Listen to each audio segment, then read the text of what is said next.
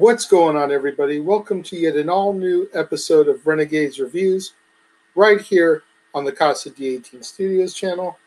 And today I'm going to be talking about the nineteen ninety-two motion picture, A League of Their Own, starring Tom Hanks as Jimmy Dugan, Gina Davis as Dottie Henson, Madonna as All the Way May, Lori Petty as Kit, Dottie's little sister, Rosie O'Donnell as Doris, May's best friend, John Lovitz as Ernie, the baseball scout, Gary Marshall as Walter Harvey, a parody of Philip Wrigley from Wrigley Field and Wrigley Gum, Bill Pullman as Bob Henson, Dottie's husband, and Mark Holton as Stillwell.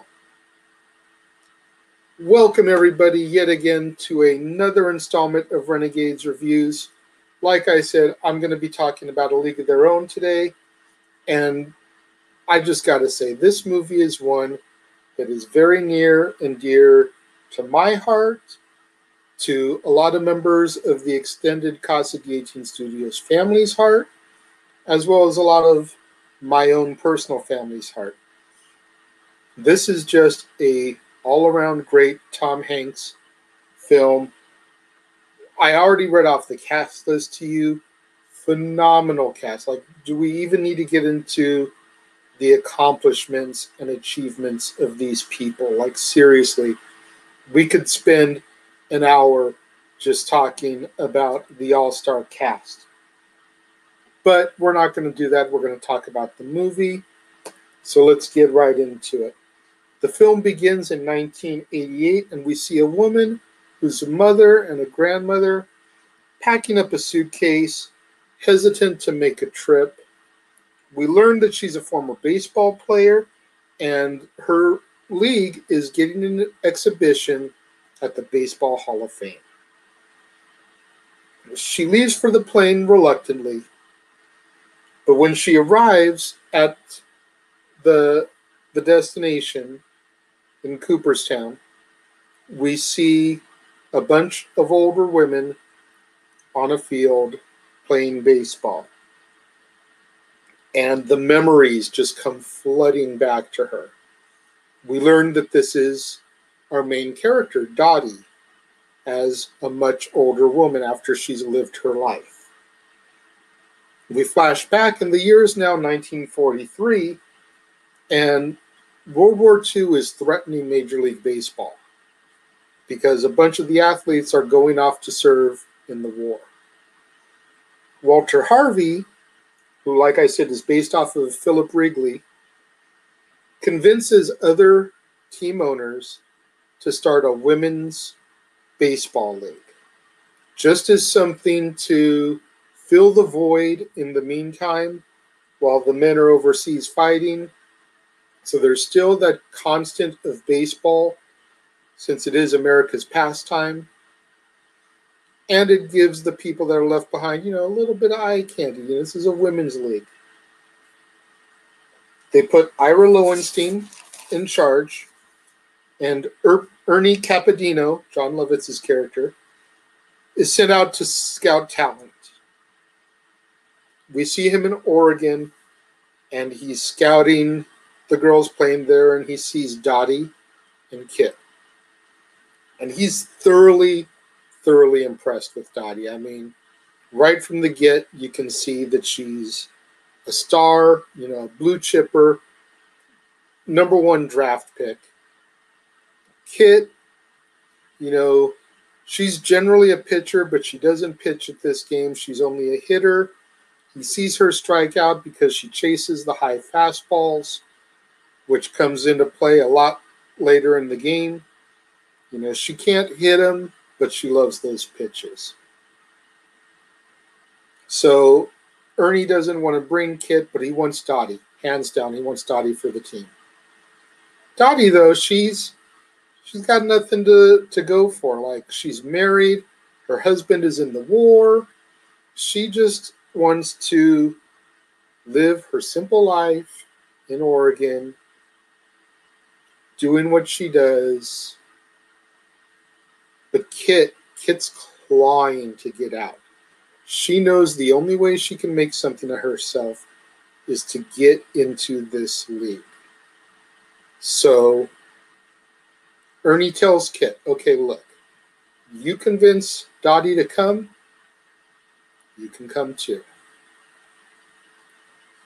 Kit is able to persuade Dottie, and the two girls get onto the train heading to Chicago. But first, they have to make a detour.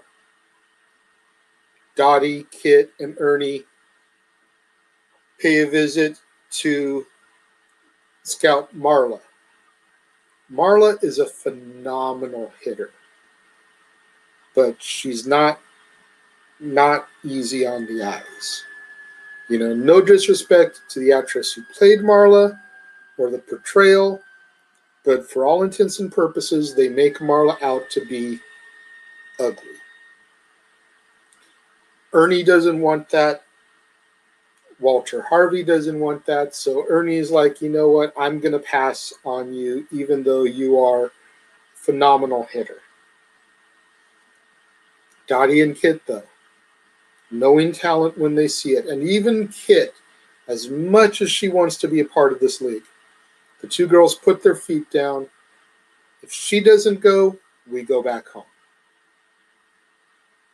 Ernie, knowing what he sees in Dottie and what might potentially be there in Kit, even though he didn't really get to see a good display of her, begrudgingly agrees. Marla joins them on their trip, and they all head to Chicago.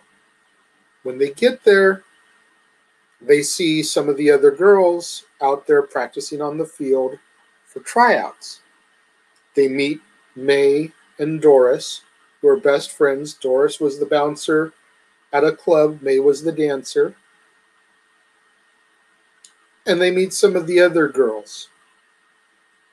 Those core five, Marla, Dottie, Kit, May, and Doris, become essentially the core for the Rockford Peaches. Yes, there's some other girls who we'll get into in a moment that even play pivotal parts, but those are your five core girls that the majority of the movie centers upon. The other girls trying out basically get split amongst the other three teams in the league. Rockford is assigned Jimmy Dugan to be their manager slash coach. And Jimmy Dugan is a washed-up pro, bumbling, belligerent alcoholic. Like, when we are first introduced to Jimmy, there is absolutely nothing to like about him. And I think that might be part of why Tom Hanks originally took this role, because so many of his other roles, he had been like the clean-cut, all-American boy. And even even Pep Strebeck back in Dragnet, where, you know, he was the complete polar opposite of Joe Friday, there were still likable qualities, even though he wasn't, you know, clean-cut, so to speak. I think that might be what attracted him to Jimmy Dugan, is that it kind of broke that typecasting. But I digress. Jimmy Dugan, like I said, he's a bumbling, belligerent alcoholic. He'd rather sleep with the girls on the team than to try to coach them. He thinks the entire thing is a joke. He's just there for a paycheck, because the paycheck means he can buy more booze to drink and get sloshed. There's virtually no fans in the beginning. Like, the league is very much struggling, to the point where during the film, Walter Harvey considers shutting down the league after the season. Lowenstein, though, he knows that he has something special here. He just has to market it and make a product. So Time Magazine gets wind of them, and they come to do an article about it, primarily focusing on Dottie. They're building her up as like the queen of diamonds, you know, baseball diamonds. She's arguably one of the best looking girls in the league. arguably the best player in the league. So they build the article around her and the fact that she was able to get her kid sister into the league. And they even end up making the cover of Time magazine when the photographer catches Dottie making a catch while doing the splits. This ends up bringing fans out in droves to see the star female player. Over the course of the movie, Evelyn, one of the girls on the team, writes a team song and ends up bringing her bratty son Stillwell on the road with them. May teaches Shirley, one of the other girls on the team, how to read. We discover earlier in the movie when she's trying to look at the rosters to find out what team she's on, or if she even made the cut, that she can't read to find her own name. And even Marla, the proverbial ugly duckling, gets made over a little bit, meets a man at a bar, runs off with him to get married, and ends up leaving the team to have a married life with this man. But as Dottie becomes more and more successful, Kit gets more and more jealous, which intensifies their sibling rivalry to the point where Dottie tells Lowenstein to trade her, but not wanting to move his star player from his star team, he ends up moving Kit from the Peaches to the Racine Belles. So now not only do we have a sibling rivalry here in the film, now we have team rivalry because the sisters are on opposite ends of the teams, and they try to paint this rivalry to be much in the vein of like the Dodgers and the Giants, the Lakers and the Clippers, the Lakers and the Celtics, the Lions and the Bears, and yes, even the Kings and the Ducks. The Peaches end up qualifying for the World Series, but of course, with every high must come a low. Celebration isn't all good news, as a military courier knocks on the locker room door with a telegram. Jimmy, who's at this point kind of redeemed himself in the film, you know, he's starting to notice the talent in these girls. He's starting to actually coach them and guide them and mentor them instead of just being wasted twenty-four seven. Jimmy takes the telegram, reads it, and informs Betty that her husband has been killed in action. Heartbroken over it, Betty ends up leaving the team, obviously, to try and get herself together. How can you concentrate on baseball after something like that? Later that evening, Dottie ends up getting a surprise as her husband, Bob, shows up out of nowhere, injured. She decides that the fact that he's home is time for her to leave. She didn't really want to be there in the first place. She's gotten what she wanted out of it. She got Kid on the teams and in the league. She feels like she can just wash her hands of everything now, go home, have the simple life that she always wanted with her husband, raise a family.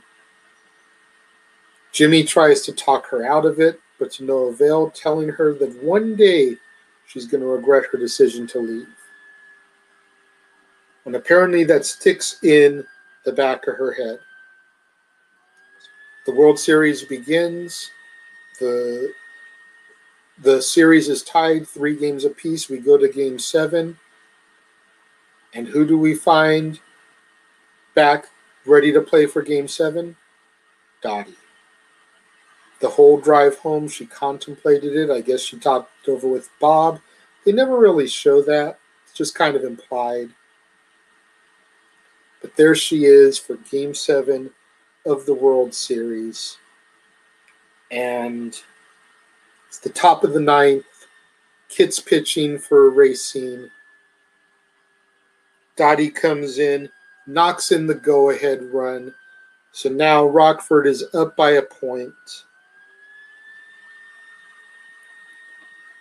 Inning ends. They go to the bottom of the ninth. Since Racine is the home team, they get the final at bat to try to redeem themselves from the point they just lost. The kid comes up to bat. Dottie calls timeout, goes out there, tells the pitcher, high fastballs. She can't hit them.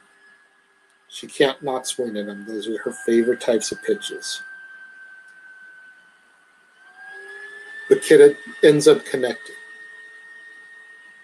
Looks like it's going to be an inside-the-park home run. The tying run scores, and here comes Kit around to be the game winner. Rounds third, coming home, knocks Dottie over, scores. Dottie drops the ball. If she had kept control of it, Rockford wins. But she drops the ball. Racine wins.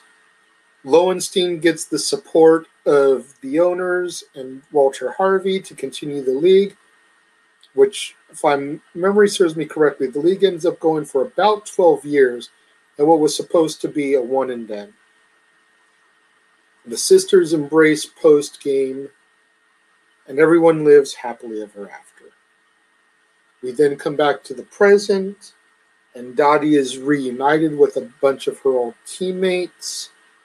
She sees Marla, and Marla, you know, tells her that she's been married for over forty years to the man that she left to marry in the beginning of the movie.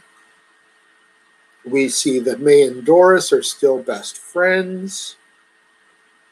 When we finally get inside to the exhibit, we learn that Jimmy Dugan passed the year prior. We learn that Bob passed away. And we see grown-up Stillwell, very somber, very subdued, who tells Dottie that Evelyn, his mother, passed away. And Stillwell really doesn't look like he wants to be there. He just, like I said, he's very somber, very subdued, compared to the way he's portrayed as a child earlier in the movie. Kit and Dottie reunite and hug and embrace. The original Peaches sing their team song. Everybody kind of joins in in the middle of the exhibition. They all pose for a team picture, and the movie ends. And then we are treated to, in my personal opinion, the best Madonna song of the nineties. This used to be my playground, as the older women play ball on the field and just kind of enjoy each other's company, celebrate their accomplishments, their lives, their achievements, both within the game and outside of the game.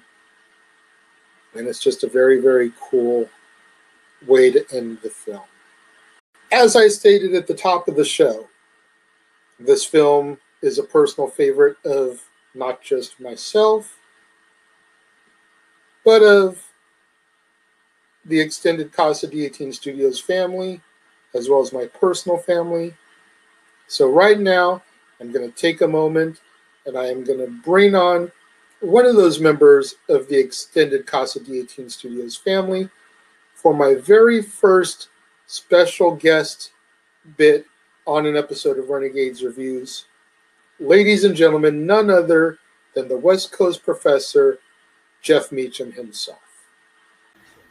I haven't seen that logo in a long time. It's odd that it's above my head. Um, I'm glad to be here, and this is probably the best way to bring me on because, damn it, this movie just tugs at my lack of soul. I'll tell you that, man. It, it, it's, it's a beautiful thing. It really is.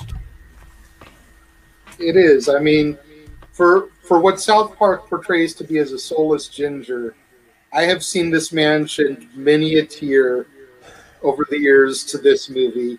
Dude, specifically the during the scene, I was just going to say specifically during the scene where the telegram gets delivered and you sit there wondering, if you're watching this for the first time, if Dottie's husband is gone, yeah. only to find out that it's Betty's, and it's still heart-wrenching, but you almost get that sigh of relief because it's not Dottie's husband.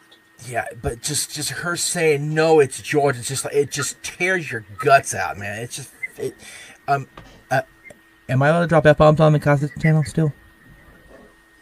I, I don't swear too much on this show, but for this show, I will make an allowance, yes.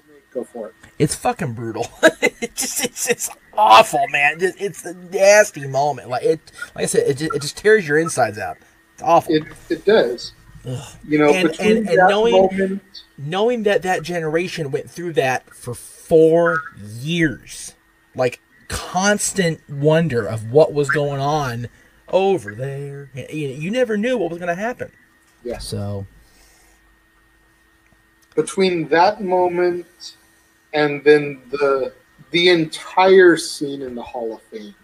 Oh yeah, it's just, just yeah. Tearjerker after tearjerker after tearjerker. Yes. From Dottie realizing what Marla looks like today when she does her little shrug and everything. Yeah. And you just realize that it's her. Yeah. Very and cute. Going into the Hall of Fame, like I said, and realizing that Jimmy's passed away. Yeah. The somber moments with Stillwell. Yep. You know, now Stillwell Angel. Yeah.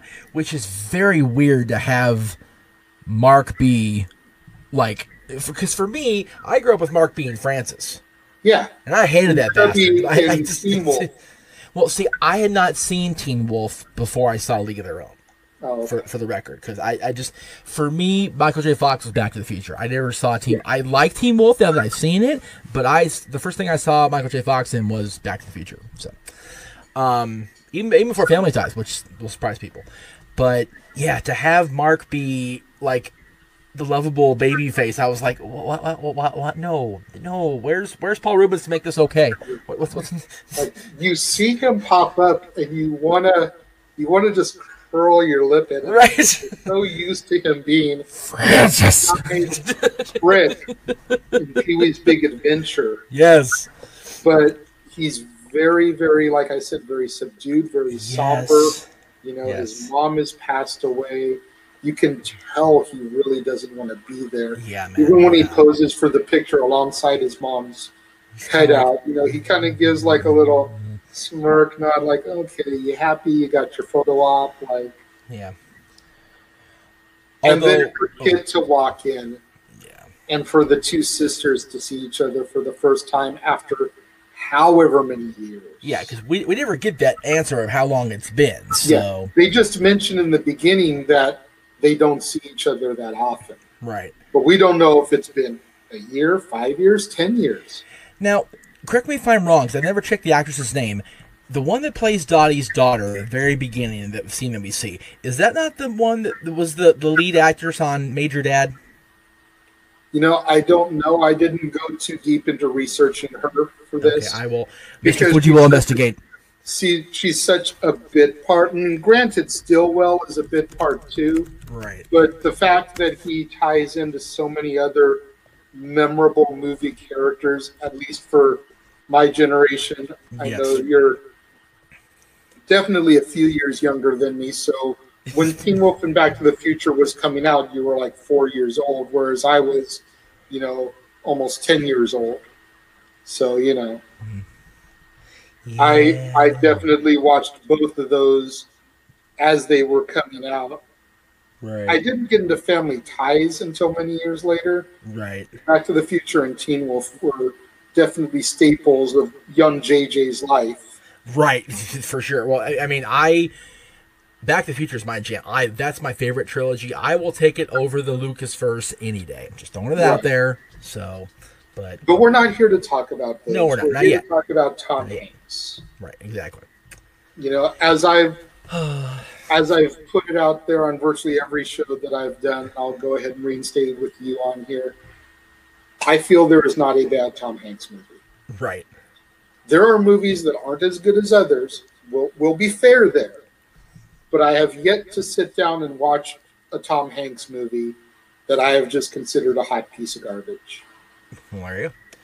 So, you know, that's why when Renegades Reviews was coming back and we were doing Tom Hanks films on Gads, yes, I just felt that this was the best way to segue from a Gads topic to relaunch.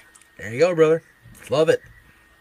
And before I get into my rating of the movie and how many stars I give it and everything, I have a couple questions for you, sir. I, as I somebody else lawyers. who loves this movie as much as I do, one okay. is a serious question, one's a story question. Okay. We're going to be serious first. The story, the serious question. Could this film be made today? With the political environment being what it is, the Me Too movement, the way that they portray Marla Hooch. I mean, for God's sakes, her last name is Hooch. Yeah. So I think she's a yeah. dog from the get-go. Right. The way that they imply um, all the way May and making her sound super promiscuous, which granted, she's being played by Madonna. Let's not overlook this fact. But they they... seem to overdo the all the way part of her gimmick.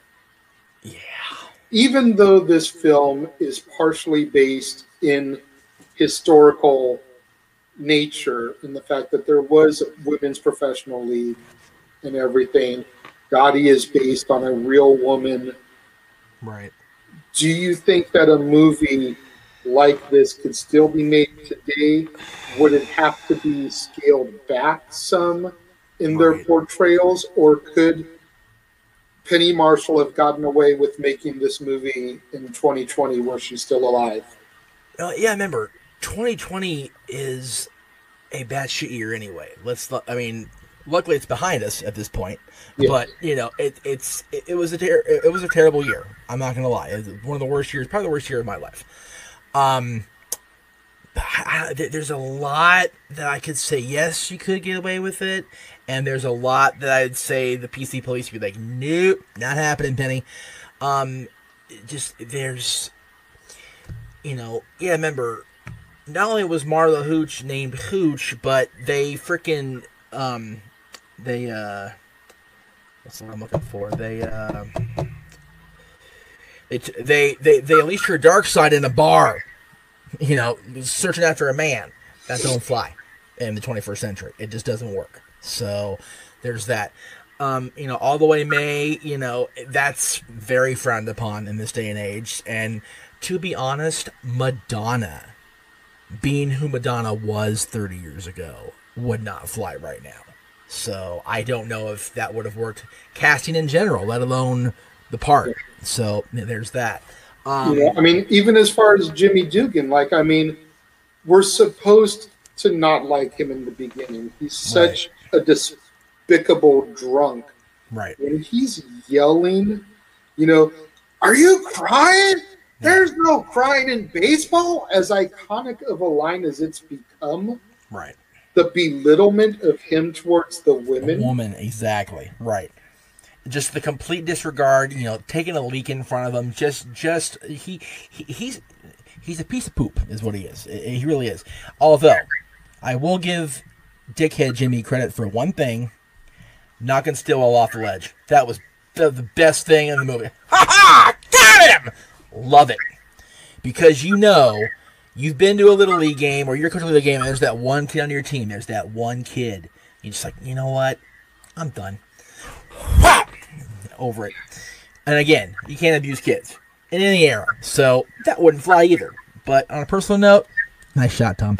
Um, yeah, I, I think on the whole, this movie probably wouldn't fly because there's just so much that the P C po-po would go, no, no. So, yeah. And, and, and, that, and that's unfortunate because I have a feeling a lot of the movies that you're going to bring me in on, that's going to be the same answer. So, other than the superhero movies. So, you know, but, you know. Quite the, possibly, the... but, like, this one, when I rewatched it back to take notes for this, it right. really struck me with the way like I said, the way the political environments have been the last few years, yeah. it really kind of struck me as like, you know, as much as I adore this movie, as amazing of a movie as it is, yeah, would it fly today? Yeah, exactly. The second question I have for you is a storyline question. Oh, okay. Did Dottie drop the ball on purpose? Ooh, ooh, I'm on the spot with that. Ugh, I don't like that. Ugh. Um, Cause what, cause what you've got to keep in mind yeah. is the fact that Dottie was already the star. She right. was the number one draft pick by Ernie yes, sir. when he scouted her. She was the face of the league, the face of the Rockford Peaches for sure. Yeah. You know, Time magazine cover, Life magazine cover, whatever. Right. She was a celebrity. Yes. Kit was always held down. Yep. Kit wanted this more than anything. Dottie knew she was leaving after the game anyway, never coming back. Right. Did she drop the ball to put her sister over, or was Kit really just that much better that day? Oh, man, I it's, you know, I have legitimately, I think of that question every single time I watch this movie. And I have that moment when I'm watching this movie after that play. Very much the same moment. If you're a fan of Friends, I don't know if you are. I honestly don't remember to this day if you're a fan of the show Friends. Okay, Not really. I watched it a little bit in the beginning. Okay, well, but then I kind of tapered off. I catch a, a rerun here and there because my roommate's kind of obsessed with it. Yes. Um, well, let me say this. Um, you might remember this because it was in the first season. Uh, the poker episode. Where Ross loses the final hand to Rachel, and she's just overjoyed. She just lost the job thing over the phone, and the girls are celebrating. And Ross, you know, Chandler, I thought we had the great hand. And you know, Ross, well, she she had the better hand, but look how happy she is. And he looks at her, and Chandler and Joey look at him, and they go, and they dive for the cards. Like, did, did he just throw the thing? It's the same moment here. Because if you look, as they're panning away, Dottie's sitting there with Jimmy, and Jimmy looks at her, and Dottie's just looking at her sister with nothing but love and adoration, and you go, son of a bitch. She dropped it on purpose. But then That's when it. they encounter each other after the locker rooms, mm-hmm. you know, and Kit tries to apologize, saying that she's sorry she knocked her over, Dottie's like, no, you're not. No, you're not. Yeah, no, you're not. No, you're not. So there's that little moment there. Yeah. Is Dottie trying to play it off? Yeah, she totally is. She totally is. Or was Kit just better that day? And I, I firmly believe that she dropped the ball. Yeah, I, I, I will I take firmly... that to my grave. If I ever get to meet Gina Davis, I will ask her. Well, she dropped the ball on purpose, right? Yeah. And if she's any kind of professional, she'll be like, what do you think? Right, exactly. Yeah. She'll just totally play it off, and of she won't. She, she won't answer the question. She will kayfabe you for keeping it wrestling terms. Uh, yeah, but uh, yeah, I, I have been, I have been of the firm belief over the course of watching this movie once every few days. It feels like now because I finally own the damn thing. Um, that she did drop the ball on purpose to put Kid over. What do you guys think out there? Leave your thoughts in the comment box, please. I'd be glad to have discussion, debate with you over this. Maybe even me too. Probably not. You know, before before I throw up my rating, what do you say, Jeff? What do you rate this movie at? Out of five stars. I five, I go out of five stars. Uh, okay, so so we're on the Meltzer scale. Um, I um, no no we're we're on the we're on the movie scale. I'm not giving that bonehead credit. Um, I you know, nineteen ninety-two. I say five. Okay. One of my favorite movies ever. Looking back through the glass in twenty twenty-one, four point five. Because it's just, uh, the, just the the the the P C thing just wrecks it for me now. Not so much myself personally, but the presentation just doesn't translate well enough to give it the five for me at this point. Okay, so so Jeff gives it four and a half stars out of five. You know, I hear you, but but I have to I have to disagree about the P C nature of it, because some things you just have to look back in the reflective bubble and think this is the way things were at the time. Uh-huh. That doesn't mean that it's right. It doesn't mean that it's wrong, but it was more tolerated. Right. And I feel like those things need to be kept in perspective. I give this five. All right. This is my first five-star movie that I have done. Wow. So far. Nice. I I just love the crap out of this movie. For sure. You know, it's it's one of those movies when you need to be uplifted. Right. League of Their Own. Just such a great story, such a powerful, moving story, and it does it every time. Yeah, and there is no easier way to get the American public into a sports movie than throw up the uh, baseball, because pe- people have debated for over the many years that, you know, well, football's a national pastime now. No, no, no. Baseball will always be the American pastime, and I will I will take people to a marathon of baseball movies before I will take them to see Rudy or, you know, Any Given Sunday or whatever, because baseball always does box office. It, it's an amazing it's an amazing sport, and it just translates so well because the nature of the game itself and the insight of the game is just. It is. It's beautiful. So, and this movie is a great example of that. I I completely agree with you. I completely agree. And at the end of the day, I also appreciate the fact that I can wear my Angels hat on any show ever, because we suck. Anyway, so. The Angels don't really give you a reason to wear their merchandise on a regular basis. So. You notice how old this hat is, for the record. So. There's some California Angel Arrow hat logo I got going on here, so you know, there you go. There you go. But you know what? You know, we, we had a we had the season we had for baseball, and it was what it was. And now we look forward to hopefully a regular start in April. Hope and pray. Hope and pray. Lordy, normalcy for the love of God. Merchandising. Merchandising. What's that? Merchandising. Come, I'll show you. Merchandising, merchandising, where the real money's made. What do you guys think out there of League of Their Own? Leave your thoughts in the comment box below. Please, please, please, please. I, I feel like I have to beg for you guys to leave comments in the comment box, but like, come on. That's the only way your feedback can get heard. The great and powerful Jeff Meacham says do it. Don't forget to get these hashtags going out there on social media. Hashtag Casa D eighteen Studios. Hashtag Renegades Reviews. Hashtag Renegade Returns. And just for good measure, hashtag Jeff Meacham Network. That's me. And, of course, an old favorite. Hashtag shenanigans. If I'm on the Cos channel, there has to be shenanigans involved. It has to be. There has to be. That's right. That's right.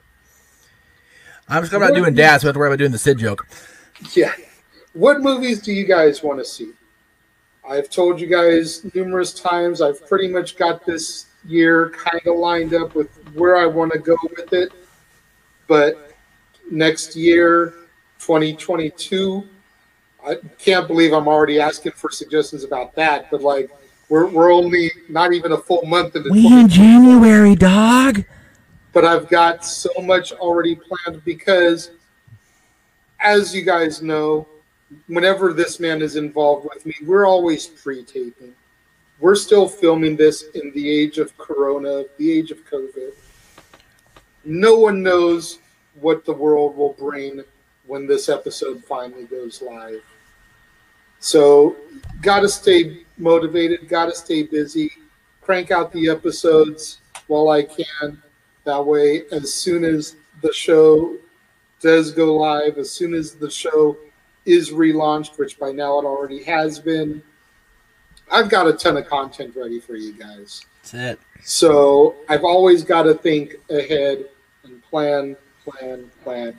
So what guys would you like, what movies would you like to see me talk about in the coming months and years so that I can maybe, you know, kind of plan a theme month around it, like I'm doing Tom Hanks this month. I know in March I've got movies with wrestlers planned to kind of build off of the hype for WrestleMania. Wherever it may be. May, May is going to be Star Wars and Star Trek all clumped into one month, you know. May the fourth be with you as we boldly go where no man has gone before. Or no person. So I've got a lot of stuff on the horizon in the old brain kicking around. Obviously horror movies for Halloween in October. Christmas movies for Christmas in December. Yes, I see him lurking in the shadows back there. Wearing his baseball cap for the day. He's, he, he, he's on theme today. Appreciate that. Thank you, and, Michael. And honestly, by the way, if you guys suggest something and it comes up, you know, in the middle of stuff that's already been pre-taped, he may throw you a curveball. Uh-huh. Curveball. Uh-huh. Uh-huh. See? And, and throw it up there for you. So yeah, you know. This man, you never know what this guy, he's unpredictable. You never know what he's going to do. Very much. He's full of hashtag shenanigans. So there you go.